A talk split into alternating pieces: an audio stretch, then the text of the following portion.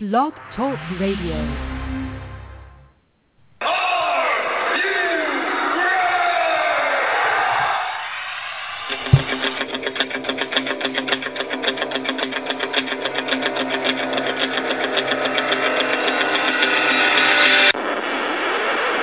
It's time for the Get Ready Show!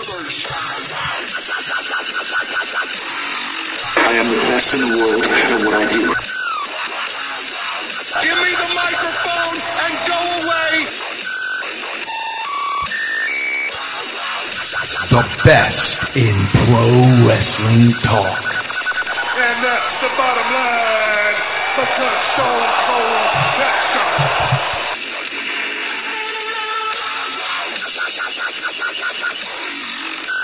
This right here is the future of wrestling. And it begins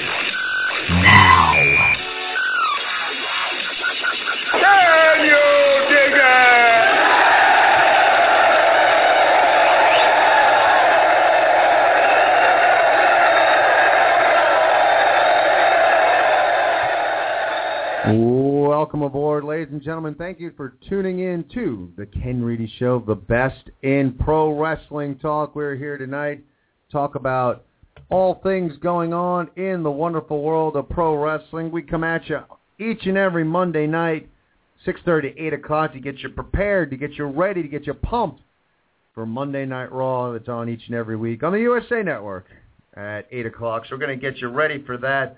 Be sure to go over and check us out over there on Facebook, facebook.com slash The Ken Reedy Show. Check us out on Twitter. Twitter, our handle is at The Ken Reedy Show. And you can go to our website, thekenreedyshow.com. Those are your ways to keep in touch with us on the wonderful world of the Internet. As always, we start talking about pro wrestling, got to bring Dave on board, my tag team partner. Dave, how are you doing tonight? I'm doing wonderful. Uh, ready to get right down to business as usual. Yeah, it's amazing. You know, we just got through this holiday weekend. We're in December, first show of the month of December, and we're at the, the end of the year. And with the end of the year comes the end of the year awards. And we're going to lock up the final nominations within this, this next week. And our final show of the year, we're going to give out our awards. But uh, as of right now, this is how the nominations are stacking up. Um, for the best indie promotion, the promotions HOH, BWO, and CTWE are nominated for the promotion, indie promotion of the year. Indie wrestler of the year, BWO coming in strong. The BWO peeps getting their voices heard. Preacher, Steve Off, and Ray Ray Mars all nominated for Independent Wrestler of the Year. As far as female wrestlers, Brie Bella, Gail Kim, and AJ are all nominated for Female Wrestler of the Year and Pay-Per-View of the Year. WrestleMania 29, SummerSlam, and Money in the Bank are nominated for Pay-Per-View of the Year. WWE clean sweep in that category. So those are your nominations right there. We got a couple more awards we have to get nominations for. And right now we're going to be posting on the Facebook page the next category we're going to be garnering nominations for is Match of the Year. So be sure to get your votes on. Lots of matches to choose from this year, Dave. Wondering where our fans are going to vote for this category. I mean, there's so many to choose from. Uh, you know, first first thing that comes to mind, in my opinion, um, is for a match of the year would be um, be CM Punk Undertaker as good as and John Cena and The Rock from WrestleMania 29. Those two matches, but there's so many more. Mean, TNA's had some some some great matches. The uh, the, the the Bully Ray AJ Styles match from Bound for Glory, the Kurt Angle Bobby Roode. Um, I mean, the list goes on and on. There's so many matches you could choose from. Uh, You know, your, let your voice be heard. If you want this match to be nominated for the Match of the Year category, then come out and vote on the KenReedyShow.com on Facebook. Go out and vote. Um, I, I could name so many matches that have potential to be Match of the Year. Another one that comes to mind. CM Punk and Brock Lesnar from SummerSlam. What an awesome match that was. Hell, even Christian and Alberto Del Rio had a great match. I would put that in there for a candidate for Match of the Year. So there's a lot to choose from.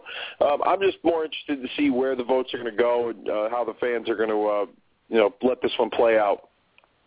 Yeah, that's what I'm curious. I'm curious where the fans are going to go with it. And, you know, this is all on you guys. You guys get your votes in. You know, if you don't like the nominations, it's your own damn fault. Let your voice be heard. It's right now on the Facebook page, facebook.com slash The Ken Reedy Show. If you don't like the page already, be sure to go over there, like it, and then get your votes in. So we're going to take the top three vote getters We'll be on the nomination ballot, and then we'll decide the winners of each award based on the nominations. So get on there right now on the Facebook and vote for the match of the year. It's unbelievable because I cannot believe this year has gone so fast. Uh, it really has flown by, and it and it's amazing that we're already in the the holiday season and you know coming out of Thanksgiving. And I hope everyone out there who listens and supports us, you know, first and foremost, uh, speaking for Dave, we are very thankful that you guys continue to support the show and, and call in and get on the Facebook and just it's been it's been a real fun ride. So thank you uh, for your support and uh, you know it, it's amazing. Just it's already 2013, the holiday season, and we we got there on Facebook. You know, as far as wrestling goes. Hope you all had a great family traditional Thanksgiving dinner over this this past week. Uh, and I know in life there's a lot of things to be thankful for, family, friends, loved ones. Um, but we're trying to be a little a little more juvenile about the whole thankful thing. And in the world of pro wrestling, uh, what are you thankful for? And our buddy Mike Ferrara said he's uh, he's thankful for the fact that wrestling has been good this year. And uh, Pat Crowley uh, said that the indie scene is getting real good again. HOH, Extreme Rising, and PWG, for example.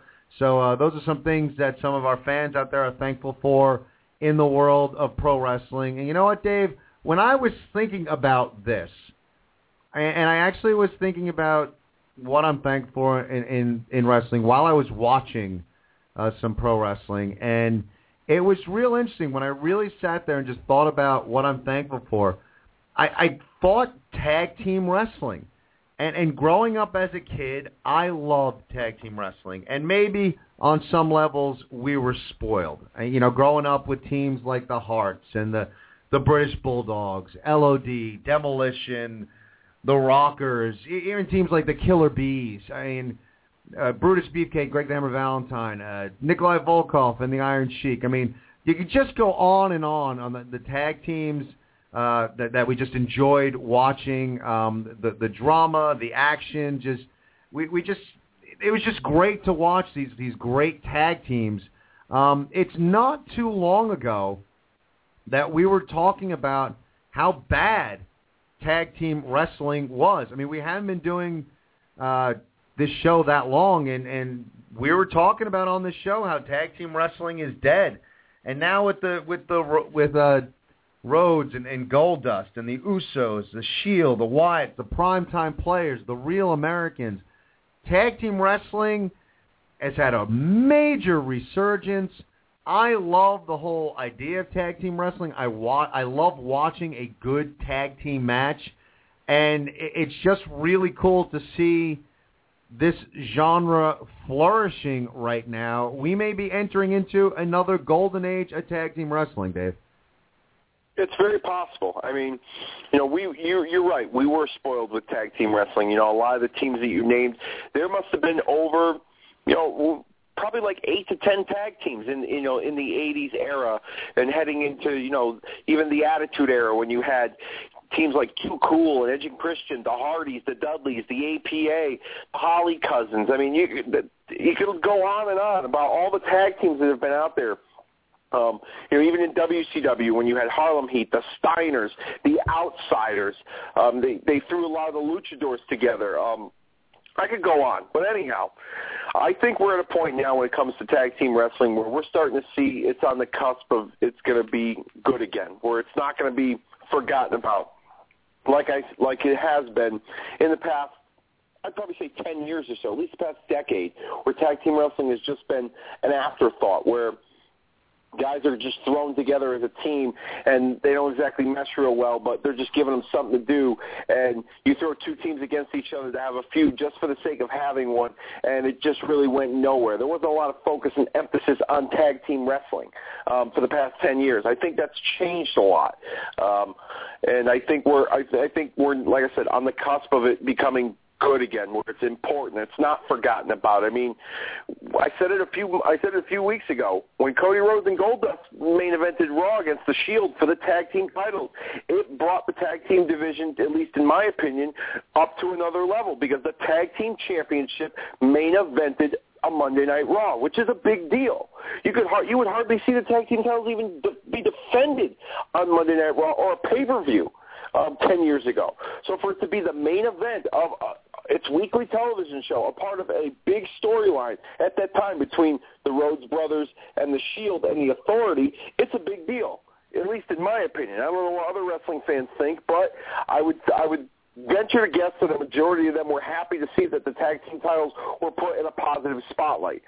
I think if you want to progress with the tag team wrestling nowadays, I think not only do the tag team titles have to show importance, but other tag teams in separate feuds need to show importance. Because when we were watching tag team wrestling in the 80s, the 90s, even early 2000s, Tag team, the tag team titles were always the centerpiece. You had the two teams going after that. You saw other feuds too. I mean, if in, if in the '80s you saw the Bulldogs and the Hart Foundation have a feud for the tag team titles, you saw Demolition and the the Rockers have a separate feud, or the Twin Towers and the Rougeaus or whatever. You know, I'm just making, you know, just spitballing here. But you would see other tag teams have feuds with each other that didn't revolve around the belts.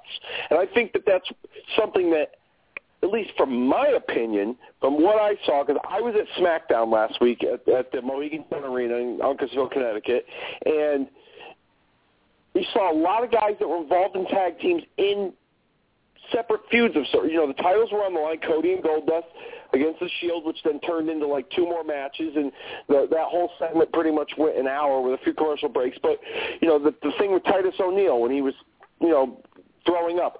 The primetime players and the Real Americans had a little thing going on. Then you had Truth and Xavier Woods, who have become a team now. Now they got some issues with tons of funk and over the Funkadactyls, and that's a little tag team. I think we're starting to see little bits of what we saw in the 80s and the 90s and they're kind of bringing it back. And from what I understand, from what I've been reading, is that 2014 apparently is going to be very tag team heavy. And what I mean by tag team heavy is that we're going to see tag teams have an important role on the show in storylines, even to the point where WWE and Triple H, more importantly, who's a big fan of tag team wrestling, who has helped bring it back to where uh, to to where it was basically dead 10 years ago. He wants to do a tag team tryout camp at the WWE Performance Center for the NXT guys, and maybe take some NXT guys and kind of mold them into tag teams and eventually bring them up to the main roster. But tag teams that are on the indie scenes, there's apparently a rumor that he wants to do somewhat of an open camp tryout sort of thing with those teams. So I think it's a great idea, and I think it will definitely add some – it'll it'll definitely be a mix of different styles of tag teams that could be brought into the company or from NXT as well. You can't just have the same looking guys, and I think that's what we miss, at least you and I do, from the, you know the era that we grew up in is that guys were so much different as far as their look goes. Not everybody was a chiseled and a bodybuilder. I mean, we had the the twin, like I said, the Twin Towers earlier. Akeem and the Big Boss Man. They were big guys. They were monsters. They were they were fat guys. And then you had the Rockers who were good looking, very athletic, not chiseled to the bone, but then you had the Brain Busters and Demolition. You had different looks. Not everyone could be the same, and I think that's what Triple H is trying to incorporate with the tag teams as well. Not being so chiseled, but having somewhat of a different look. I mean, Brodus and Tensai, they're not exactly you know Jack LaLanne when they come down to the ring, but they are big, heavy set monstrous looking guys. So I think coming up, tag team wrestling wrestling is going to have more importance in the WWE, and it's going to be a part of major storylines and at the forefront. And like I said, it's going to be, from what I'm hearing, it's going to be very tag team heavy coming into the year 2014. And tag team wrestling is is so entertaining, and you know that's the right way to do it. Where you know you're going to have people, you know, from the get go, uh, you know, having them set up as a tag team. I, I mean, tag team wrestling, you need to have chemistry with your partner. As much as it's sports entertainment and it's scripted or predetermined, however you want to look at it, there, there needs to be a certain chemistry level between you and your partner. And some of these, uh, you know, prefabricated tag teams will just throw two guys together. You can tell they're like, you know, it, it's just it's kind of run of the mill tag team wrestling. But now you're getting some real good, solid tag team wrestling, and I think part of it is you know you're seeing guys that weren't really. I mean, some guys who had a little bit of a singles run, but you know you're seeing guys that you're primarily like the fans know them as a tag team. You know, the Usos, you just know those guys. You only know those guys as a tag team. Uh, the Shield, you know, they're a faction, but you know they're they're kind of a t- they're a team. You know them as a team. You don't know them so much as as an individual success. You know, the primetime players, you kind of know them as as a tag team. So I, you know, that whole thing where you just know guys. Because again, we talk about the '80s. You know, guys came in as tag teams. You knew them as tag teams, not hey, we just grabbed two random guys and threw them together. And and I'd like to see more of that. And one of the things that I think has really helped. You know, we had the champs uh, a little while ago. And we had uh, Kane and Daniel Bryan, and that was one of those fabricated tag teams where you you know took two established singles guys, put them together, and you know maybe that was like one of the last, at least championship tag teams of that ilk that we'll see for a little while. And and don't get me wrong, I think that worked. Um, but I do like seeing teams that are really teams, and they're not uh, at least while they have the title, not looking for singles aspirations. And I, I think a lot can be said for, as, as you stated, Dave, when you're seeing a tag team championship match uh, main event, when you you got to look at the top of the heap right now as far as this resurgence in tag team wrestling and what Rhodes and Goldust have been able to do as a tag team. Now, granted, Rhodes has had some success as a singles competitor. And Goldust, although has not been around for a while, had a lot of success as a singles competitor. But these two guys being brothers, the chemistry is there between these two. These guys know how to put on a hell of a match, know how to work a match. Um, it's been very impressive to see. I mean, these guys right now very deserved of of having the titles. They they are one of, if not, I mean, you can argue, but they're the best tag team out there. And you know, when you look at the two of them, you know, as much as Cody Rhodes is amazing. Cody Rhodes is an athlete. Cody Rhodes is entering, you know, the prime of his wrestling career. But, you know, the unsung hero in all of this right now, and I really feel like we haven't discussed it a lot, but he really deserves a shout out. Goldust has been absolutely phenomenal since coming back to the WWE. What he's been able to do as far as first off selling the angle of uh, you know getting his job back and, and just the emotion right there and just his, his promo work has been great. But oh my God, what he has been able to do in the ring, and I don't think we're talking hyperbole when we say that this may be this may be the best Goldust we've ever seen. And that is unbelievable to say. I know that the commentators love to, when a guy comes back or there's an older guy in the ring, and they love to say, you know, to kind of sell things oh, I think this is the best that, that he's he's ever looked. And and generally that's not the case. However, we're looking at Goldust, who's probably what 44, 45 years old, um, history of of health issues through like substance abuse, and I I am absolutely floored every time I see this guy in the ring over the past few weeks that he looks like he's in the best shape of his career and he is putting on the best matches of his career. I, there's not enough positive I could say about Goldust, Dave. He just looks absolutely phenomenal right now. Yeah, he. Yeah, I would totally agree with you 100%. I mean, I've seen, I saw him live in person at, at an indie show right before the Battleground pay-per-view that he had. I mean, hell, his match with Randy Orton when he tried to get Cody's job back was a phenomenal match. He's always been very talented. It's just been, like you said, he's had some past history with substance abuse and and and hurting his body, you know, health wise. Um, another example I could bring up of how great he's looked. I was at the like I said, I was at the SmackDown tapings last week. He was in the ring for over an hour. Over an hour. With a tag team match. That match started as a tag team match. Then it turned into a six-man tag. Then it turned into a 12-man tag. He was in there for over an hour in a leather suit, running around, jumping around with guys that are half his age. I mean, it's a testament to show what kind of great shape he's in, number one. Number two, that he could hang with the young guys, hell, even outperform some of the young guys in that ring. So, to me, if, if we're going to do an award for like a comeback of the year, he's hands down. There's nobody behind him, at least in my opinion. He has put he has put on some of the best performances of his career. He has looked at his best in the ring physically since since I can remember honest to God, I've never said that about Goldust. I've always thought he's been a very talented, entertaining guy. I've I've been one of the very first to say it that he was the one that really kick-started the Attitude Era. He was a precursor to the Attitude Era. I will stick by that. It's funny how Michael Cole says that a lot now on TV. After I've been saying it, I wonder who Michael Cole listens to every Monday night before he goes out to the broadcast booth on Raw. But anyhow, he's just been phenomenal. And the rumor is is that they're planning on splitting him and Cody up and doing something with him and Cody at WrestleMania. Him not as Goldust, but him as his actual Dustin Rhodes. Um, and that would be the end of his run with WWE. I, to be honest with you, if I were Vince McMahon or Triple H, I'd say, you got a job, like for good, because he's. I, I can't tell you how great it's been to watch him in the ring. Just his matches itself. Maybe they embellish the Goldust character a little bit more um, and and add some bizarreness to the team with him and his brother because it just it just he just seems like Dustin Rhodes coming out looking like Goldust. He doesn't really add any kind of of the Goldust character to it. Maybe they will do that later on down the line. I don't know, but I've enjoyed everything he's done. Yeah, and it could be a case. I mean, you know, they they really should revisit. You know, it could be a case you're bringing back Goldust, the storyline. You know, you write it out all right, you know, we'll do this, then we'll we'll let Goldust uh, ride off into the sunset. But I, I mean, you know, excuse the pun, but you, you got gold right now.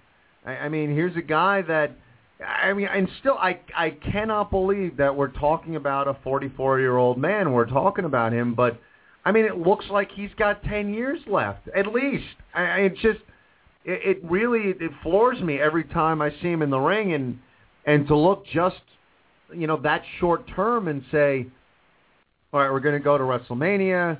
We'll split the two of them up, brother versus brother, and uh, you know, then Goldust will leave.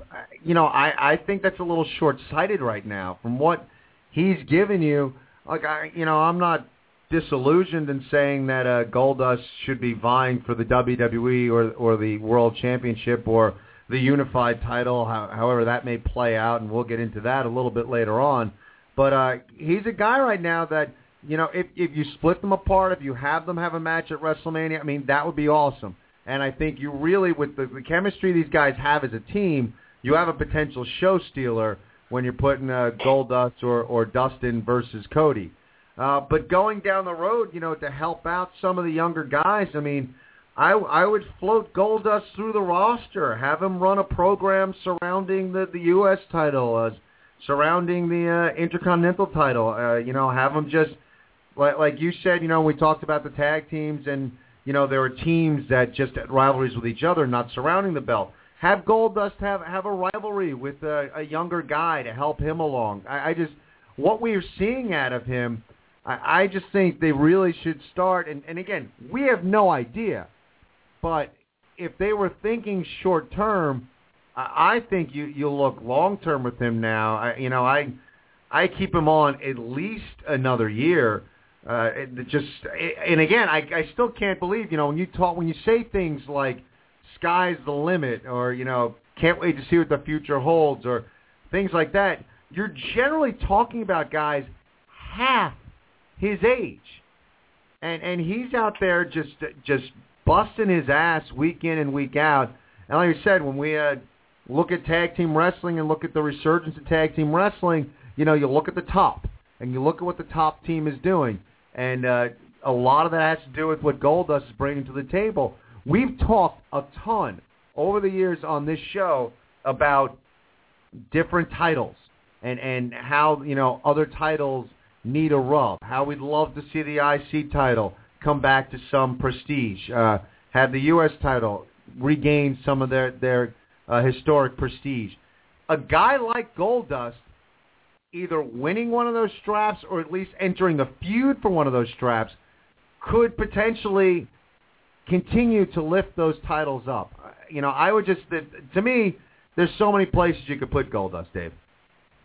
Yeah, I mean, he's synonymous. You know, the, his first singles championship he won in the WWE was the Intercontinental Championship, and in the fashion that he won it by beating Razor Ramon in, at the Royal Rumble in 1996. That's that's one of the most talked about rivalries and one of the most talked about moments in wrestling history, um, just based on the fact that his character was so ahead of its time at that time, and how it just really caught viewers' attention on how bizarre he was and, and how much he pushed the envelope, and then just to take the Intercontinental Championship from, you know, a guy like Razor Ramon, Scott Hall, who was one of the most popular characters in the WWE at that time. Um, he definitely has some history with the Intercontinental Championship that they can allude to, and at the same time having a name like him attached to that title – working with somebody else, it would make sense and it would it would help further along the talent that he's working with as well as the championship itself that has been in desperate need for many many years now of being the you know the the having importance to it, like we talked about with the tag team championships. And maybe they will do. Uh, maybe maybe that title will have more importance if the unification takes place or not. We'll get into that later on in the show. But Goldust around for the WWE um, even in even in a capacity as, as being a trainer. At one point, you know, a couple of years ago, he was working with the girls. He was the trainer for the for the divas backstage. He was the agent that worked on all their matches. Um, you could send him down to NXT and work with the talent down there. Having a name like Goldust appear in NXT TV taping, working with somebody like a you know a, a, a Solomon Crowe or a um, a Sami Zayn or whoever. You know, it's just some of the Adrian Neville, just some of those names. You can have them get the rub from working with him he could be used in so many different ways to help the talent out and help the future of the WWE and the wrestling business in general just by being in the company itself. So I'm all, I mean, I've heard short term, but I'm on board for him being long term as long as it's as long as it's beneficial to him and the company. Yeah, it's just pretty amazing to watch a guy, and kudos to him. You know, uh, it's not easy, and and we've seen, you know, we've seen the damage that that substances uh, do to people, and uh, you know we've seen you know, I mean pat him on the back, but you know you see guys like Jake the Snake and Scott Hall trying to get clean and and uh, you know hanging out with DDP and, and doing that, and and you know you just look at their bodies and they're just they're they're beat up and you know, like I mean, what Goldust has done is, is just it, it's remarkable. It really is remarkable how he has just completely turned himself around. And and you know, uh, kudos to him. Stay clean if you're listening. Uh, you know, keep up the good work, and and I would love to see Goldust uh, stick around for a while longer. I mean, he's he's got the family, he's got the lineage, um, as you've said, and and you are a hundred percent right because I'll be honest with you, and I and I'd love to take credit for it, but I got to say, Dave, you're the first one I ever heard uh, legitimately give credit to Goldust for. Uh, uh, starting or at least being the precursor to the Attitude Era. And yeah, it has been interesting how how uh, we, we've heard that that statement kind of a little bit more on TV. So uh, again, maybe someone in Stamford's listening. Who knows? But kudos to uh, Goldust, and you know maybe we'll maybe we'll throw one out there. But uh, yeah, if we did a, a comeback comeback wrestler of the year award. Uh, you know, it's one of those few awards as as we we start going and we get some of the nominations out there that uh I don't even think it would it would be worth putting up nominations. I don't think anyone comes close. It's just been that phenomenal and, and extraordinary what Goldust has been been doing. So kudos to Goldust. Three four seven eight three eight nine eight one five is the number to call. We're going to get to you right after the break. Remember, check us out on Facebook, facebook.com slash The Ken Reedy Show. Right now, again, we're doing our year-end awards. We're going through our nomination process. Right now on the Facebook page, match of the year. And so far, our buddy Tony has, has voted for uh, Punk versus Lesnar at SummerSlam, and Mike Lancaster has given us AJ versus Bully at BFG. So get on there right now. If your match isn't listed, Get on there, get your votes in, or if your match is listed, get more votes for that match so it gets the nomination. But that is up there right now on the Facebook page. Again, that is facebook.com slash The Ken Reedy Show. As I said, we're going to get to your calls very shortly right after the break, but right now it is time for the Day 5 50-50 News Report. Thank you very much, Ken. This is the Day 5 News Report, only heard every Monday night at the top of the hour here on The Ken Reedy Show. Our top story this week. The Wrestling Observer reported today that currently there are zero plans in the WWE to have CM Punk and Daniel Bryan feud, let alone have a match for the WWE Championship at WrestleMania 30. They did say, however, that the possibility of a CM Punk Brock Lesnar SummerSlam rematch is a likely option if Creative does not have other plans for Punk. They also noted that a Triple H Daniel Bryan singles match is a possibility on the card, stemming from a recent promo Triple H cut on Daniel Bryan, noting that he wasn't a big enough star to face him. Expect the top WrestleMania 30 matches and direction of the card to become clearer as January approaches. Speaking of WWE creative, PWInsider.com reported last week that creative plans after the Survivor Series pay-per-view were suddenly changed, causing a panic among the writing team. Firstly, with The Big Show, who replaced Daniel Bryan in the top spot in the main event.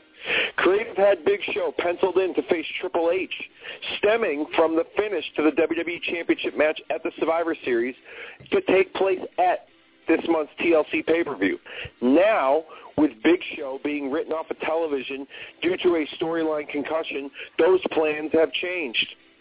Secondly, with a John Cena World Heavyweight Championship title retention taking place at the Survivor Series, Creative allegedly penciled in Biggie Langston to challenge Cena for the World Heavyweight Championship and turn heel at the TLC pay-per-view. But as we all saw last week, Cena and Orton will meet instead in a TLC ladder match for both the WWE Championship and the World Heavyweight Championship.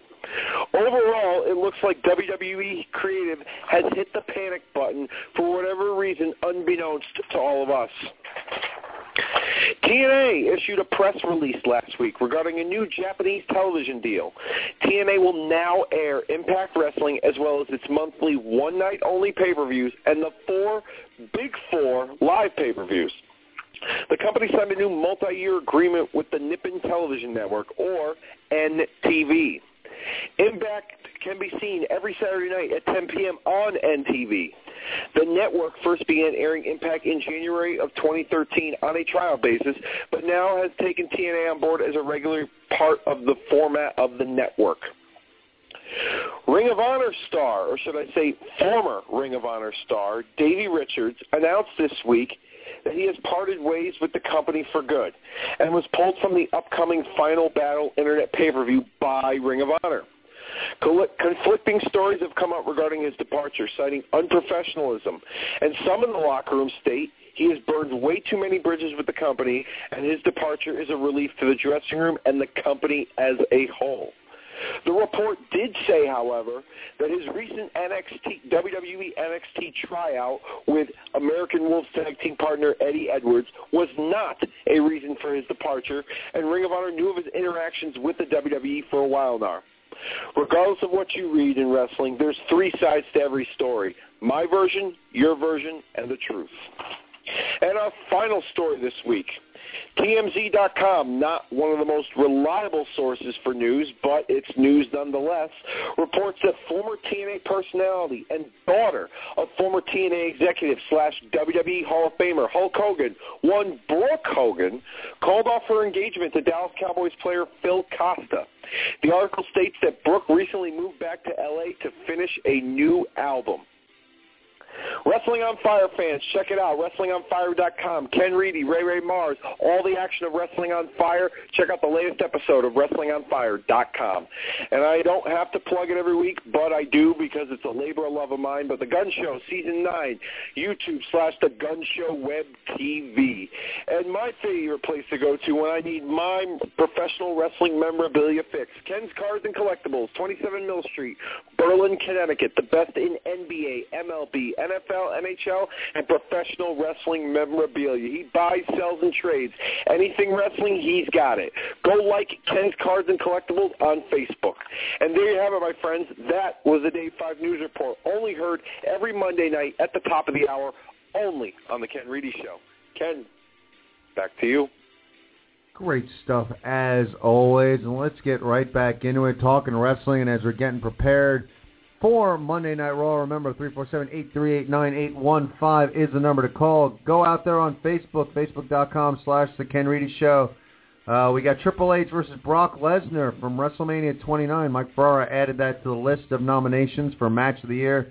Get on there right now. Get your votes in for Match of the Year. As we head into Monday Night Raw tonight, lots of, you know, it seems like there's there's a lot of, uh, I want to call them issues, uh, things swirling about as far as uh, WWE creative things scrambling. Uh, you know, uh, you're hearing stories of, of uh, you know, perhaps jobs in in jeopardy. Uh, you know, uh, crazy stuff, Dave. But I think we got to say it as fans. You know, over the past month and a half, two months or so, uh, the, the create creative's been spotty at best.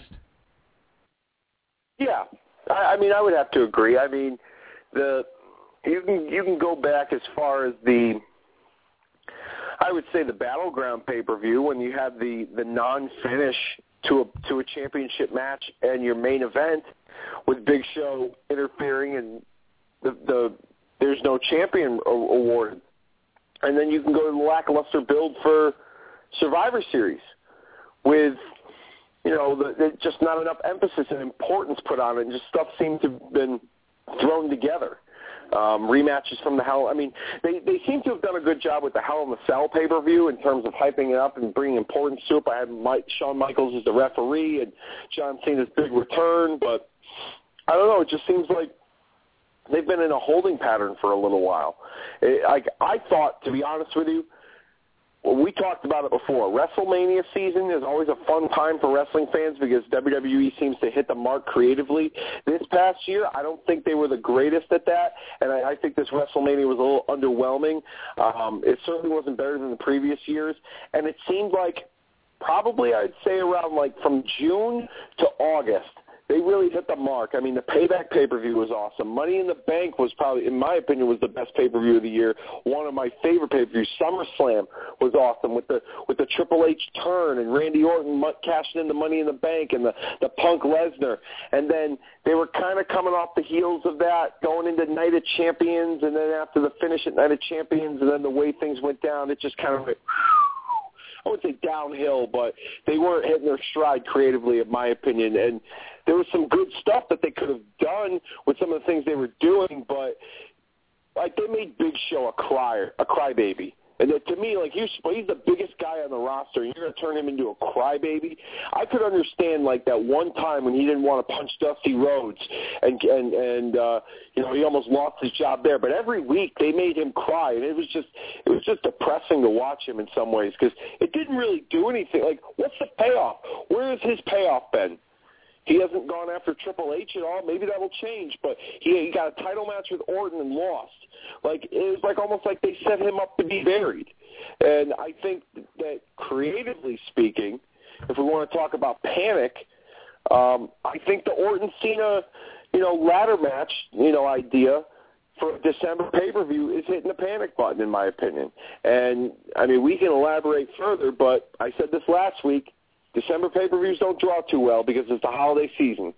And that's why I think this was done.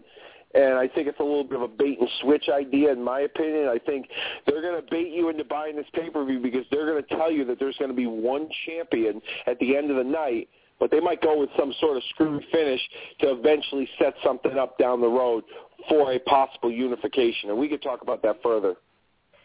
Yeah, I mean, I, I you know, it's funny because I think that they've teased it now, and like you're saying, you know, you have these non-finishes, and are we going to have another non-finish? Totally agree with you with Big Show. And one of the things, you know, you learn, and I learned like with with you know studying acting for a while. You know, when when women cry, women cry. It, it's it's a it's cathartic. Uh, you know, women you know show their emotions more regularly. Um, when a man cries, it's it's he's broken. It's like the last. Like men will fight crying as as as hard as they can. So when when a man cries, it really should be like the the the last bit of self control has just gone, and he's just a broken man. And like you hit the nail on the head. If he cried that one time when he had to hit Dusty, it would have been brilliant. But when a guy cries every week, it goes from being dramatic to being a crybaby pretty quickly. And you know that that really wasn't working. And when we go into now this this unification, where is creative going to go with this? I think at some point, if you're teasing it, if you've you've brought it, you've, you've stuck it in our heads now. You've made us think about, and a lot of wrestling fans have salivated over the idea for a long time. There has to be a unified champion uh, coming soon, if not out of the next pay-per-view, um, sometime soon after that. But like like you said, Dave, we keep bringing up these pay-per-views with these these screwy finishes.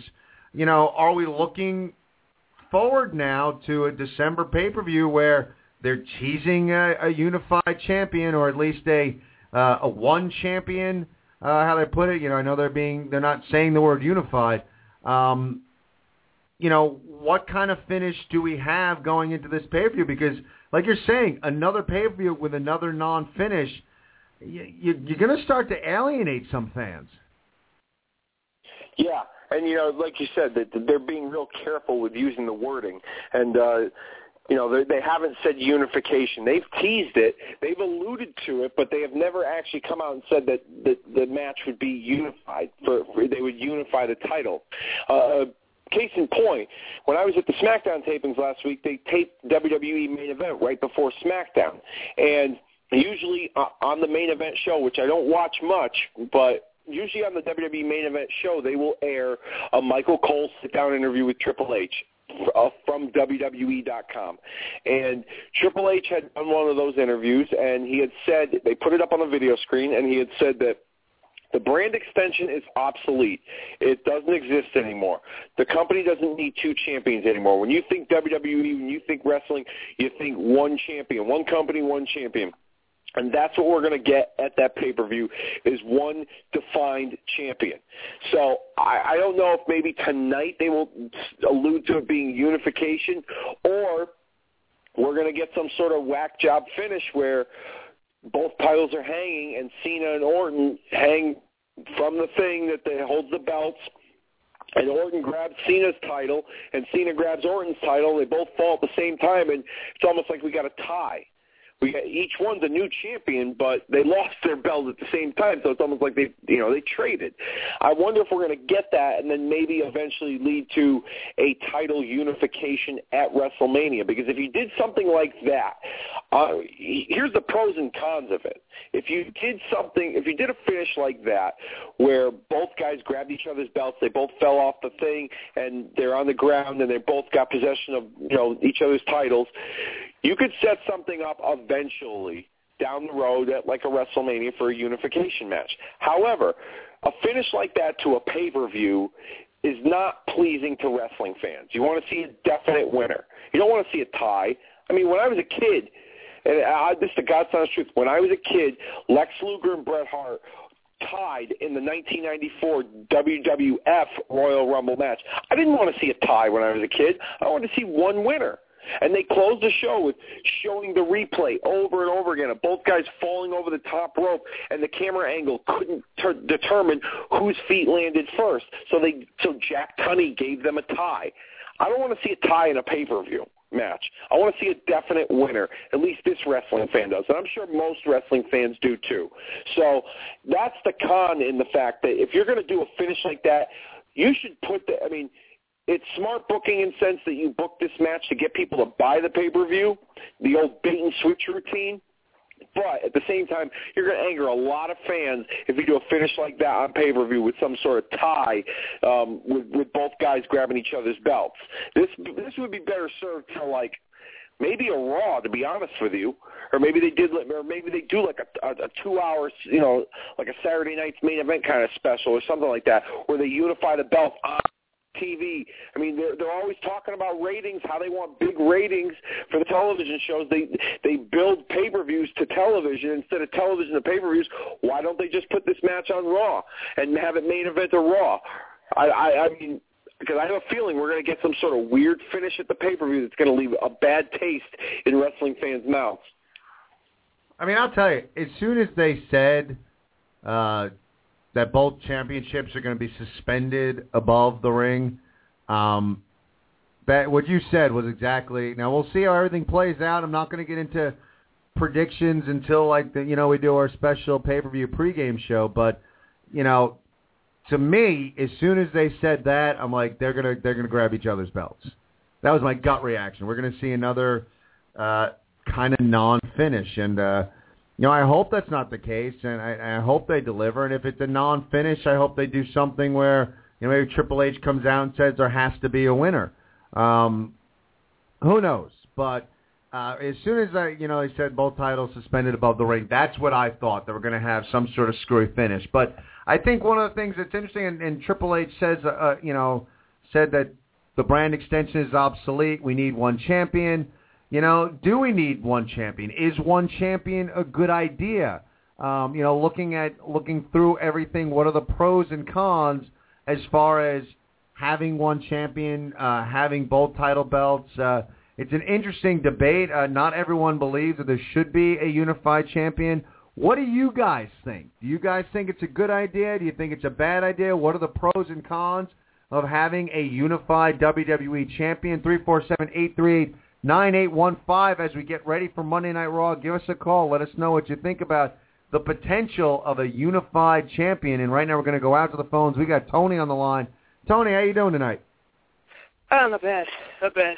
Uh, all right. So, yes, um, my thoughts on the uh, unification. It's definitely long, long overdue. But, uh, you know, it's uh, as soon as they hinted at it last week, you know, it's like, but to, oh, the belts are going to be hanging above the ring. It's just like I, I, with the way the company's, with the way the creative team or whatever has been running as of late, I can really, t- I can see, I can totally see, it's you know, like one guy grabbing the other belt and then do, doing another non-finish. And I mean, I, was like I hate to say it, but you know, it's like it seems like they're trying to to drive fans away because it's like even the the last two Raws have been horrifyingly bad. I mean, it's like almost, almost to the point where I wanted to throw a freaking brick at the TV. It's like, geez, you know. So it's it's just like, and even you know, like the Survivor Series. Survivor Series was freaking. Oh, like I mean, it wasn't a bad show, but the fans chanted boring. You know, during the big show. Some bitch. Daniel yeah, Bryan. I mean, I think that that that pay per view, you know, that was a, you know, that pay per view, uh, you know, there, and again, getting back to like creative, I, I think that really goes back to the, the lead in and the build for that pay per view because I, I didn't think match for match, I didn't think it was horrible, but it didn't give me a lot to get excited about either. So, uh, you know, it was one of those things that, uh, you know, maybe if the build going into Survivor Series was a little bit better, maybe. uh you know, we would have enjoyed it a little more. I mean, wrestling fans are wrestling fans. I, I mean, I don't know what Big Show is who he, he is. I didn't think that match was was horrible. It was it was what I kind of thought we'd see at a at a Big Show and, and Randy Orton. Um, but I, I kind of you know when when you start talking, and I agree with you, Tony. I'm I'm I'm you know like I said, I think they're headed for a, a kind of a screwy finish, which is is not what wrestling fans really want to see. And you know, it's funny because you know we've talked about it, and, and wrestling fans are, are are funny, and and you know the three of us right here, you know, we're the types that like, bad wrestling is better than no wrestling, and we're big wrestling fans who continue to watch. But you know, how many fans out there are just you know as they're forking over their you know 55 bucks for that pay-per-view, how you know over the course of the last half of this year when you're having like screwy finishes to pay-per-views, you know, how many wrestling fans are going to continue to say, you know, yeah, I'm going to pay for this pay-per-view. I mean, I I could see like more and more wrestling fans kind of saying, you know, wrestling fans that watch every pay-per-view like kind of scaling back and saying, all right, you know, maybe we'll just buy the big four and we won't watch the other ones, or we'll wait and see what the build is and, and maybe not buy. But um, you know, I, I do think as much as this isn't a big pay-per-view, it's big in a sense that you've hinted to a unified champion, and if you don't deliver on a, a unified or, or one champion, however you want to word it, um, you know, I, I do think it's it's going to hurt. I think a lot of wrestling fans are going to feel a a bit alienated and a bit screwed, if you will, uh, if they have a screwy type finish. I'm curious, Tony, though, are you in support at least of of the championships being unified? I, well, yeah, like I say, I'm I'm I'm all for uh, uh, uh, you know having one world title. You know, like I say, because it's been it's been a while. Because like I say, you know, like the brand extension was, you know, like it was the brand extension has been pretty much dead for years now. So it's like you know having two titles having two titles was kind of you know didn't really make a lot of sense. Yeah, I'm I'm definitely all for unifying the titles, but you know it's like I really feel like you know like they they just kind of hot shotted it. They were just like, oh, okay, yeah, TLC, we're going to unify the belts. It was like you know, and it's like they didn't really give it any hype. I mean, you know, it's like what I would have done is I was like, I would have done a unification match. You know, like do it at the Rumble and have the winner face the uh, challenge the unified champion, the winner of the Rumble versus the, the undisputed champion of WrestleMania. I mean, that, that would make more sense than just hot into this. You know, and, and if, they, if they do a unification match at WrestleMania, what's the point of the Rumble? Was only going to do point to the Extreme Rules banner? You know, I, I don't know. I mean, they're, they're all good questions. You know, the, again, we're talking about creative. You know, it seems that they've been a bit off as of late. And and you know, honestly, as we talked about earlier in the show, I mean, thank God for tag team wrestling right now because that seems to be uh, carrying the shows. Like at least like between the ropes, you know, the tag team action ha- has been phenomenal. But but you're right. You know, as you're getting ready, as you're moving into WrestleMania season and WrestleMania 30, you know, the the biggest, the biggest so far, the biggest anniversary so far, and you're, you're teasing the the unification at TLC. You're right; it did seem kind of thrown together. Even like you know, something unique uh, would have been interesting if they had you know, uh, if both guys say held the belts and. Uh, you know, John Cena decided he was going to enter the Royal Rumble and wound up winning and saying, uh, you know, I'm going after it. At least that would have been uh, something a little more dramatic. It did seem to come out of, you know, oh wow, like I mean, I you know, when you saw those two guys having those belts, I I thought that there would at least a possibility of them unifying it, but um, it did seem to kind of come out of nowhere. Um, you know, if you had to fork over Tony right now going into TLC, um, and and you had to your next paycheck, your next wad of cash, and you were to bet whether there's going to be a a definitive finish or something out of left field, like what do you think is going to happen at TLC? I'm I'm pretty sure we're going to see some kind of we're going to see some kind of screwy finish because it's it's like you know because they they seem they seem to be they seem to be uh, on a kick for those. It's it's just like it's there's gonna you know it's like okay yeah yeah. like I said, I I can totally see you know them swapping titles, and then it's like oh my god, what's gonna happen? It's like hey, every, okay, thanks for throwing away your forty five or fifty five bucks. Tune in tomorrow night on Raw to see what happens. You know, because it's like you know because they've been treating the pay per view secondary for I don't know how long now.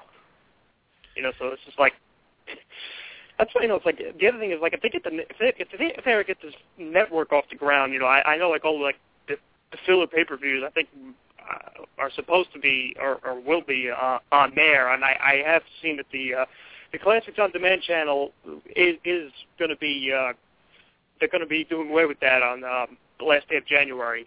So I don't know if that means the network is closer to uh, uh, coming to life or what, but like I say, if they uh, you know yeah, the, the pay-per-views really haven't meant haven't meant anything for the most part. You know, it's like you know, so it's like you know, it's like why why even bother to try to get the fans to you know, you know to spend the, to spend them you know spend that much on them. It's like it's you know it's like you know, it's like if you, if you can watch them on the network, you know, which is only fifteen bucks, it's like okay, fine. You know, it's like you can, you know, yeah, I'll watch it there. You're only paying fifteen bucks for the channel, but it's like pay per views like every month, sometimes every or sometimes like October two in one month. It's, it's just it's, it's too much. You know, it's, it's like we've been, you know, and they've really they've really been.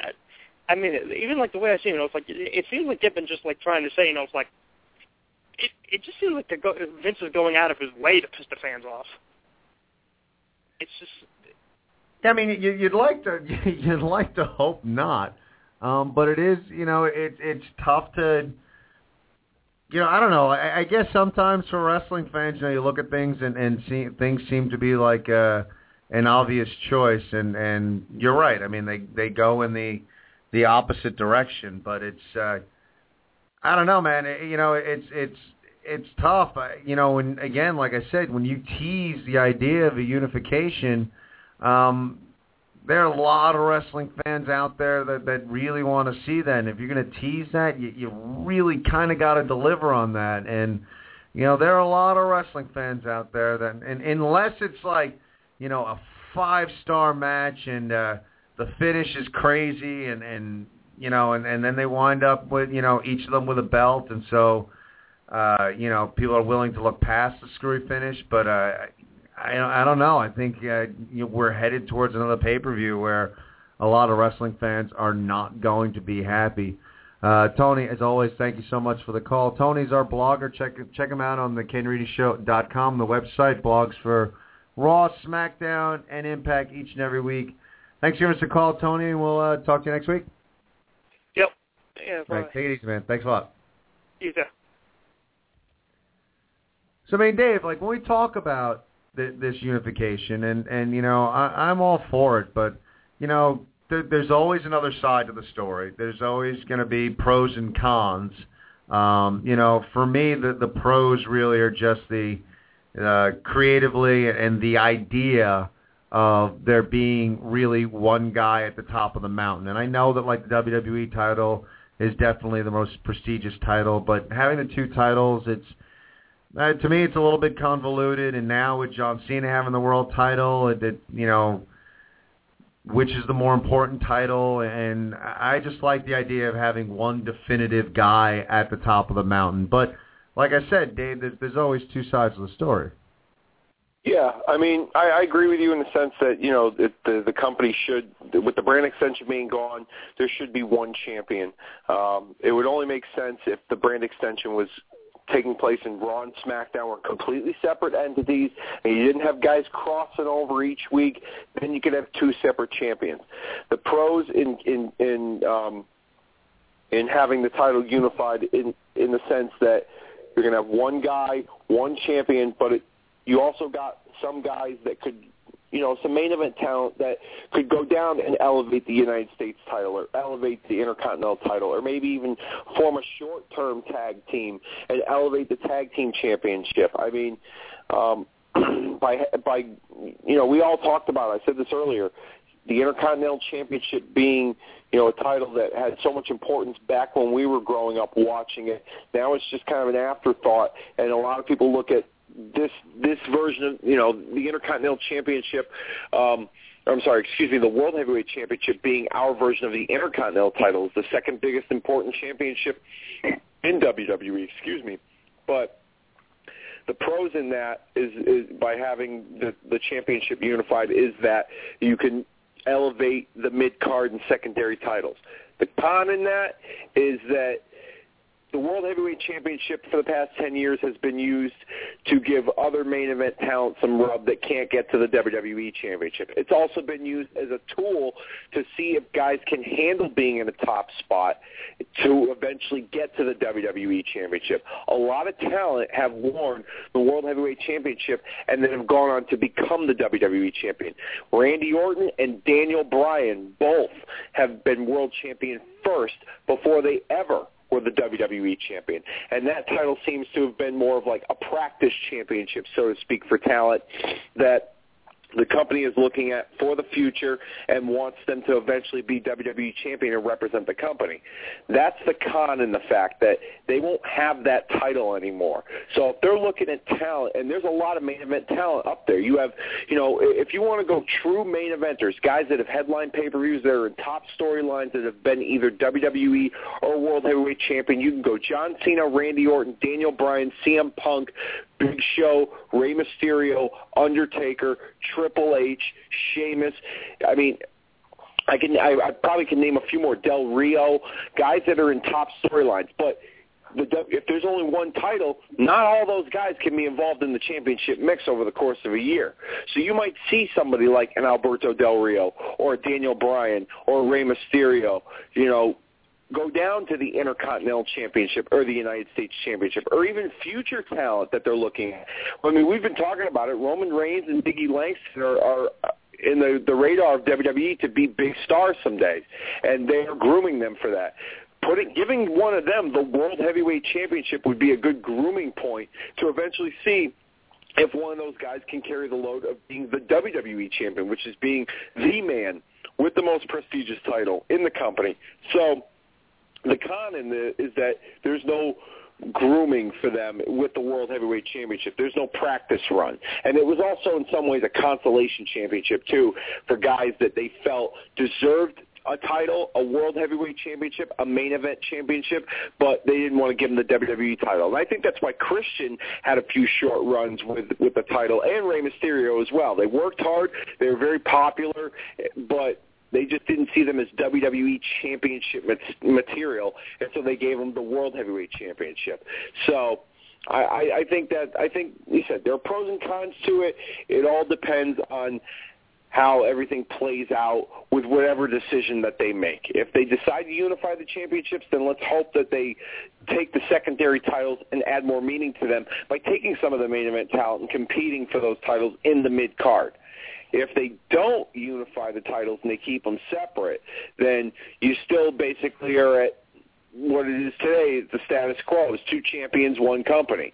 But I, I truly believe eventually that they will get to that point where they will unify the titles, whether it's at this pay-per-view or going into next year.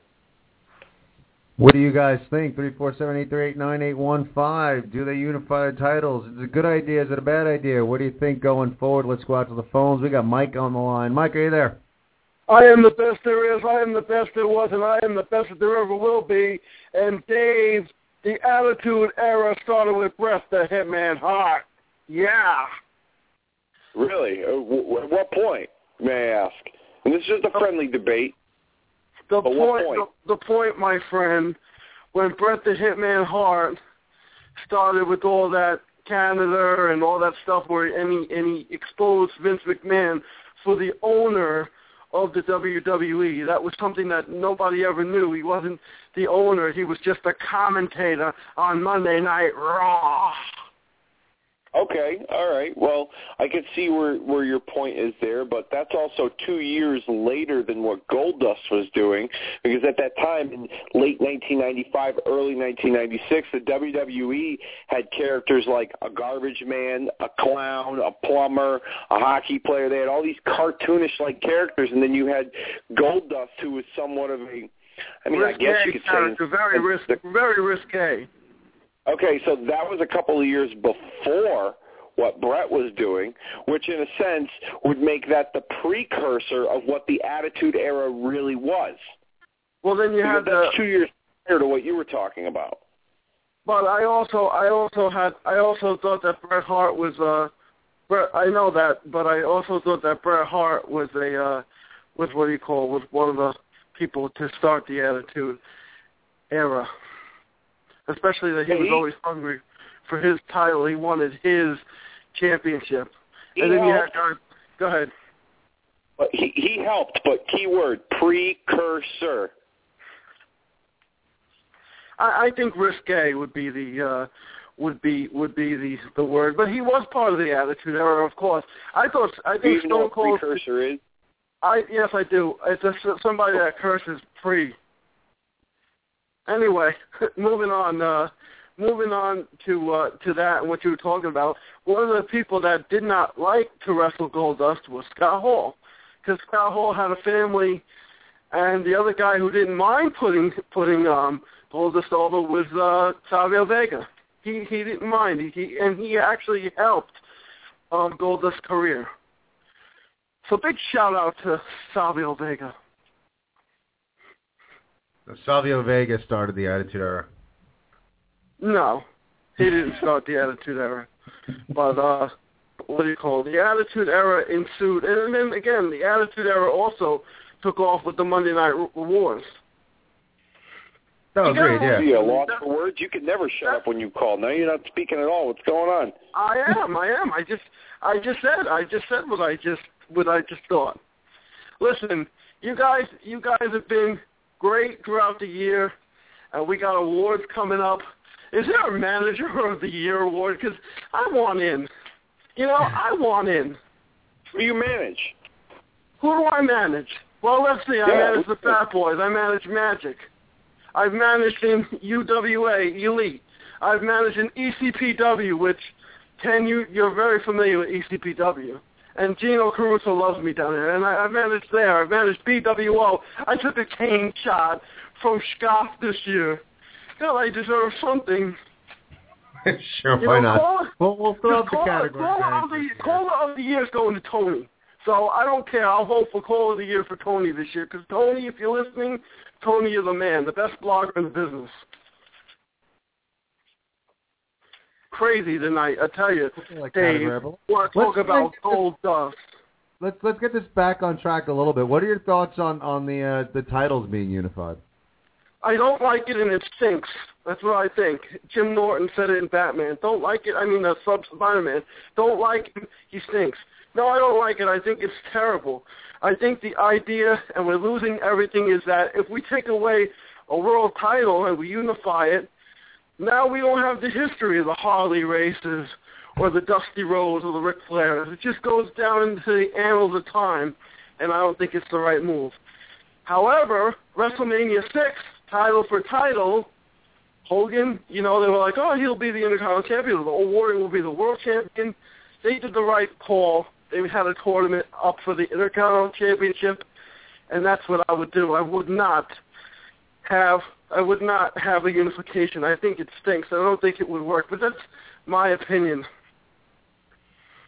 Hey, you're entitled to. I mean, to me, like it's it's funny because when you talk about the history, and I'm curious your thoughts, Dave. Like I, I wouldn't necessarily look at it as, um, like the history is gone. I would just think that it would be absorbed into this new title. So now the the the lineage of the unified title would include uh, the the lineage of, of the world title. Uh, so I, I I and again, I guess it's how fans look at it.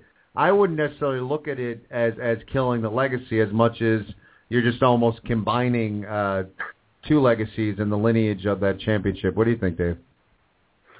Well, if you remember correctly, and I, I could be wrong, I know some people will probably correct me, but when they introduced the World Heavyweight Championship 10 years ago, when Eric Bischoff did, you know, he had made recognition that it used to be a title that was recognized in WCW, in World Championship Wrestling. However, he said that there was no lineage behind that ch- that championship because the WCW championship was what it was, the WCW World Heavyweight Championship, which had lineage that went back to the NWA and the NWA World Heavyweight Championship. He said that when he brought that title in, that there was line- that the lineage would begin that night.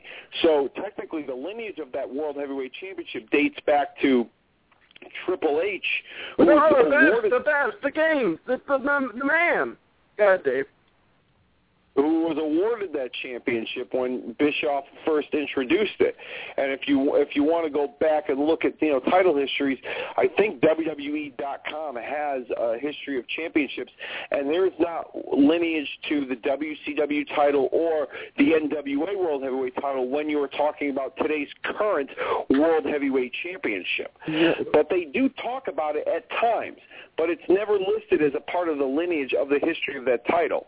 So I, I think that they kind of painted themselves into a corner when it came to that because that championship was always recognized by seeing it around the waist of Ric Flair and Dusty Rhodes and Sting and eventually Hulk Hogan and other names that, that WCW and Jim Crockett Promotions, um, you know, promoted over the years. Um, you know, that became WCW towards the end.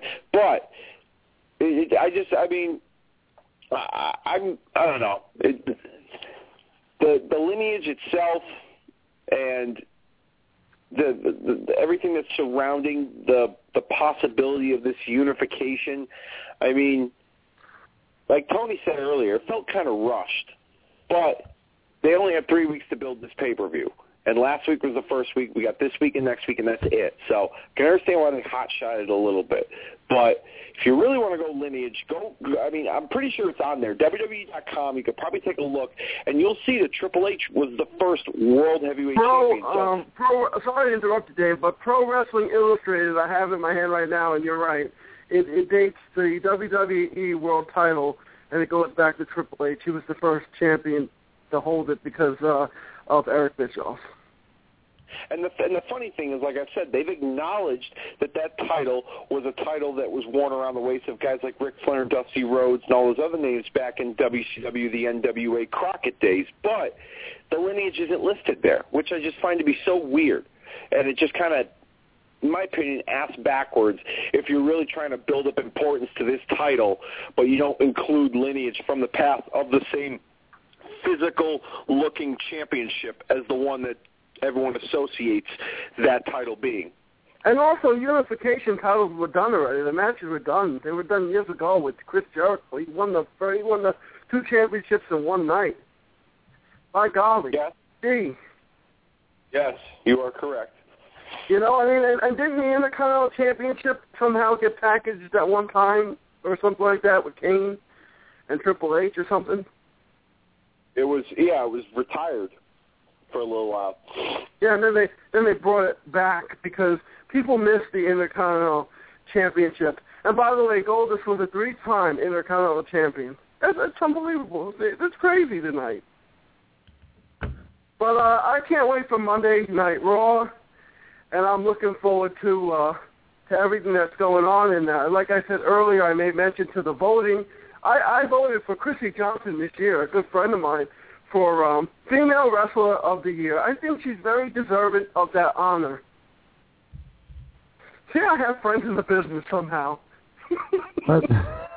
Hey guys, what are you guys? Hey guys, what are you guys doing this Saturday night? I'll tell you what you're doing. Jersey Championship Wrestling makes its debut in Parlin, New Jersey, where we'll see wrestlers like Tipples, Gary Wolf, Rhino. We'll see um, what the heck is? Oh, I I know. Uh, we'll see Matt Striker. We'll see Mikey and uh, one of those so silly guys from the Nikki or somebody. Mikey and Nikki, I think they're going to be there. Um, you'll see them. You'll see Rhino versus a good friend of mine, Kyle the Beast. So uh, Jersey Championship Wrestling, you can find them on my Facebook at Mike slash Mike Ferrara, or go to JerseyChampionshipWrestling.com for all your needs. well, as always, Mike, thank you so much for giving us a call. We'll hope to hear from you next week. Oh, I hope Manager of the Year comes up soon because I want to win Manager of the Year. Because, like I said earlier, Caller of the Year is going to Tony because Tony's a good man. But I'll talk to you Don't guys soon. Hey, hey, hey, Dave. Hey, Dave. Yeah. On a on a, on a good note, and I'm going to end tonight on a good note, Dave. Yes. I'll just tell you this: Manager of the Year is going to go to Mike Ferrari. You say, "Don't hold my breath." I've been in the business, my brother. I've been doing this. I've been managing guys. I've been out there. I've been taking my bumps. It's my time to shine. Yeah. Okay. So you can manage Steve off, whatever. You can manage Steve off, and I told you, BWO officers should be listening. You bring Steve off, I'll bring Magic. Magic will squash Steve off in two seconds. Okay. Brother. You got it, pal. Okay, You got it. I'll talk to you soon. Have a nice week, brother. Thanks a lot, I'll see Mike. you in the Take it All right, bye-bye. Yeah, it's definitely a, the the World Heavyweight Championship has an interesting lineage, and I'm not even going to try to sit here and explain it. But if you want to go to our Facebook page right now, uh, facebook.com slash the Ken Mooney Show. Of course, get your votes in for Match of the Year. But I, I actually, uh, while this conversation was going on and going in all sorts of directions, as most calls from good old Mike wind up going. Um, I found on Wikipedia there was actually a chart of the the, the actual lineage of of the championship, and uh, actually, as it, as it comes to uh, exist right now, it's uh, considered a, a, a splinter title. It's splintered off over there. So uh, there's just a flow chart right there if you want to look at the uh, lineage of the World Heavyweight Championship. So as you're saying, the um, the history, uh, you know, maybe you know it's wrestling, and you know people change history all the time. So who knows? I mean, we may uh, kind of hear them talking about the history of the World Championship belt, even though uh, the lineage isn't officially there with that belt. Uh, um, but yeah, as, as uh, you know, Mike was talking about the the history. Uh, we're not losing so much history with that. So, uh, you know, I I I just like the idea of one champion. I, I I think that's just the way it should be. Elevate the secondary titles to to be more prestigious, but um, that's that's the way it should be. And as we go into Monday Night Raw tonight, uh, we're looking at a uh, contract signing between uh, Randy Orton and John Cena. Um, for me, at least going into this, looking at these two guys, um, and I know that a lot of you out there, and look, I like them too. Uh, you got your CM Punks and your Daniel Bryans of the world, who uh, at least at this point in time are, are not in that uh, main event title picture. But when I look at this era, uh, the, these these past ten years or so, give or take. Uh, and I think about, you know, if potentially they're unifying it, and and for me, I just think they gotta. You've you've teased it, you've hinted at it. If you're not going to give me a unified champion, then you you never should have opened your mouth about doing champion versus champion. But that being said, I think we have the right two guys for this era, for what this era is represented, for the two guys who have have began flourished, and uh, you know, to me, are, are really the the two names that define the the past decade of the WWE. I, I look at Randy Orton and John Cena, so at least they got the two right guys in the match. Um, what do we see going into tonight? Contract signing. Do we see something funky? Do we see, uh, you know, your typical contract signing tonight? Uh, should be interesting to see John Cena and Randy Orton squaring off tonight, signing this pivotal contract, Dave. Yeah, and I, I will agree with you. The two right guys, if it's a unification bout, if it's for you know everything, they're going to unify the titles. Yes, these two guys are the right guys because they have represented this era. I mean, they both came in in 2002 onto the scene in the WWE, and they were both looked at as the future, and they have certainly portrayed the future very, you know, some good, some bad, in some some in good, good ways and bad ways. They both, you know, have portrayed the future of the WWE, and if you really want to talk about what they represent, from 2005 till this point on, Randy Orton and John Cena. I don't have an exact number, but they have made it just, main evented just about every single pay per view the company has had, with the exception of the tables, ladders, and chairs pay per view in December of 2011 when CM Punk was the main event of that pay per view. So over the past eight years, John Cena and Randy Orton collectively have owned the main event scene in the WWE when it comes to pay-per-views. So it makes a lot of sense that these two guys on both ends of the spectrum, the world title and the WWE title, are going to clash. And if it's a unification, it makes complete perfect sense. As far as tonight's contract signing goes, there's contract signings never go well. There's always some talk, some big development takes place. I think we're going to see a little more of a rift going on between Triple H and Randy Orton, where Orton's not going to feel as confident going into the match with John Cena because he doesn't feel he has Triple H's full support. Um, I won't get into predictions of what I think the finish is going to be, but something's not going to end well. And let's just hope this doesn't take place at the end of the show. Let's start this off in the beginning and then move on to some other good stuff. Um, I don't want this to be something that's going to drag on all night. Then we get to the contract signing and boom. But anyhow, wrestling contract signings are always always, always, they always go bad. Just like wrestling weddings too. You never see anything good. Always something bad happens. So I think we're going to see some, you know, some furniture is going to get moved. Let me just put it to you that way. Yeah, that usually is the case, and I'm curious where they're going to go. And I'm not going to, you know, it's, it's funny because like there's always, there's that voice that that that that nagging voice that goes off in, inside my brain that I'm like I should I shouldn't talk about it, I shouldn't say it, but you know the the the nagging what we've heard for years and years in, in the WWE. Cena heel turn. Oh no, I said it. I said it. I should have said it. I know I shouldn't have said it. But does something screwy happen? We're down the road. You know, you keep seeing the dissension between the Authority and and Randy Orton. Uh, you know, John Cena has been the golden boy, the face of the WWE. Do we see a flip flop there with the Authority? It would be cool. So it means it probably won't happen. But I just decided to throw that out there. Um, it won't happen tonight. We'll probably see some furniture thrown. Maybe Cena gets a little bit of retribution on Randy Orton. Should be interesting to see. Lots of other developments that should be occurring on Monday Night Raw. You know, one of the things, you know, it's amazing the things that can happen in pro wrestling. I mean, it just, you, you never know. I mean, there are laws broken left and right on your television screen. It's amazing that these people are never, ever brought to justice.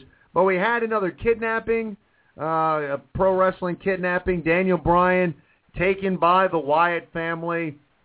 What are we going to see out of Daniel Bryan's character? The last time someone was kidnapped, Kane he came back in a suit and was firmly supporting the authority. Um, what exactly has happened with Daniel Bryan? Are we going to see Daniel Bryan heel turn? Are we going to see Daniel Bryan join the Wyatt clan? Are we going to see Daniel Bryan join the authority? Are we just going to see a, an angrier Daniel Bryan? Uh, lots of uh, questions surrounding exactly where they're going to go with the Daniel Bryan character. Arguably, the most popular wrestler of 2013, a victim of a kidnapping by the cult, the Wyatt family. Where does this leave the character of one Daniel Bryan, Dave? I think you're going to see a more aggressive, uh, somewhat of a tweener kind of role for Daniel Bryan. He's not good, he's not bad. He's just kind of pissed off, a little more angrier. Um, I don't think he's going to be pandering to the crowd as much for the yes chance, but I think that this is eventually going to lead to him and Triple H at WrestleMania. I think it will be revealed that at some point the authority had something to do with his abduction, so to speak. Um, but I, I'm hearing rumors him and Bray Wyatt at TLC pay-per-view one-on-one. Um, a lot of the internet is probably going crazy over that. Um, so I think we're going to see a more aggressive, more angrier, more vicious Daniel Bryan that than we have seen um, in the past few months. But I don't think it's going to change anything too dramatic. I mean, it's interesting when you look at how dramatically Kane's character changed after an abduction. Uh, where exactly they might go with Daniel Bryan. Uh, um, yeah, I mean, I can't even begin to, to speculate where exactly they're going to go with him. I mean, uh, you know, he's definitely look. He's real popular. He's not as hot as he was, um, and I'm not saying it's necessarily Daniel Bryan's fault. Um, it, it, it might be the way creative's using him, but uh, you know, it, it should be interesting to see what exactly we get. At. Do we see Daniel Bryan uh, tonight? Who knows? Uh, that that remains to be seen. Uh, other things looking uh, into Monday Night Raw. I mean, what are some other storylines you're looking forward to seeing develop tonight, Dave? Um, the CM Punk Shield stuff, I, I'm kind of interested in. Um, I mean, Punk took a beating from them last week, and it just so happens he had something to say about Triple H and his abuse of power or something along those lines. And the Shield, you know, has always been known to do the dirty work for the authority, and they came out and they laid out Punk. So I'm kind of interested to see where that's going and the history that the two have because the Shield was introduced into the WWE because they helped CM Punk win uh, you know, a few of his championship matches. They had an association with him. Um, they were working for Paul Heyman, who was CM Punk's manager. So there's a little bit of history there that they could bring, um, you know, touch up upon. But I think there, I think it's going to eventually lead to Punk and maybe Randy Orton down the road. You know, he's going to have to go through the Shield um, in the authority to get to Randy Orton, who's the, who is at this time is the WWE champion. Maybe if this match is a unification match and Orton wins all the belts, that eventually it leads to him and Punk at some point, possibly at WrestleMania. Yeah, I mean, there's so many things, and it's and it's really amazing. You know, as as we talk about the the seeds are definitely being planted. Uh, heading into the WrestleMania season, and I, and I fully, uh, you know, I fully believe that they're, you know, going to ramp it up come WrestleMania season. Uh, you know, lots of stuff swirling around, and lots of like mid card stuff. Uh, you know, definitely some good stuff we're seeing right now out of Biggie Langston, uh, Biggie, uh, the Intercontinental Champion. Um, you know, he's a guy that when we talk about potentially unifying the WWE title and the World Championship, you know, he might be the guy to, you know, elevate that that IC title to kind of bring it up. Uh, quite a specimen. Uh, he's, a diamond in the rough, but like what I'm seeing so far, and and I do like, you know, we, we've been a bit negative tonight, but I do like the pairing that they've done right now with Mark Henry. Definitely uh, should help uh, Biggie Langston, and, and who knows, maybe down the road a piece we see Mark Henry turn on Biggie, have them have a program, maybe, maybe not, but as of right now, I'm kind of liking the pairing, Dave. Well, yeah, I, I kind of like it too, and it gives um, it gives Biggie Langston some credibility being with a name like Mark Henry. Mark Henry's done a lot in WWE uh, over his 16-year career. I'm hearing rumors that there is talk of the two of them facing off at some point, possibly at the Royal Rumble. I don't know whether it would be for the Intercontinental Championship or if it's just to give Biggie a rub. But if Biggie Langston were to beat somebody as devastating, as brutal, as vicious as Mark Henry, then th- he would be probably the next Mark Henry in some ways, or the first Biggie Langston, um, just being that you know intimidating monster of a man, but at the same time, the different qualities that he has over Henry is that he's more athletic, he's more agile, he's quicker. So he has that going for him. But I think beating you know Henry's you know he's on his last legs. I think you know I, I I'm hearing three years that he re-signed for um, you know back in the back in the summertime, but I think. uh you know, kind of passing the torch of his role of being that, you know, big, intimidating, you know, monster of a guy, passing it over to Biggie and having Biggie kind of, you know, defeat him and really make his mark that he's the new kid, you know, he's the new guy on the block and he's going to be making noise for years to come. I think that would that would help Biggie and would transition him nicely going forward in the rest of his career in the WWE. Yeah, lots of stuff, you know. But I think with all the stuff we're talking about, we got contract signings, we're, we got unification, we got, uh, you know, where's the IC title? What's the Shield going to be doing? Where's CM Punk? What is Daniel Bryan going to be? Uh, where Where's his character at? Um, but you know what? What I am really curious to see tonight, and hopefully they they give us some clue, has Titus O'Neil's indigestion cleared up? Oh God! I, I, let, let me put it to you this way: what you saw on television wasn't exactly all of it. Okay, first of all, that segment probably went about you know 20 minutes too long. It was it was a good 10 or 15 minutes, and you know, the, we were watching on the screen from where we were sitting, and he didn't he didn't exactly get enough out into JBL's hat, if anything, um, when he threw up the first time. And then he kind of went over to the uh, the the, the timekeepers area, and he was stalling a little bit. I thought maybe he put something in his mouth to make himself throw up, and then you saw some of it on the back of Zeb Colter's head, and then Michael Cole got some of it on his face, and it, it was just a poorly executed. It was kind of funny, but at the same time, it was a poorly executed um, way of trying to put over. Um, the Cesaro swing and going along with the Thanksgiving theme, so to speak. So, um, yeah, I was there in attendance, and it, it went on longer than it should have. Let me just put it to you that way.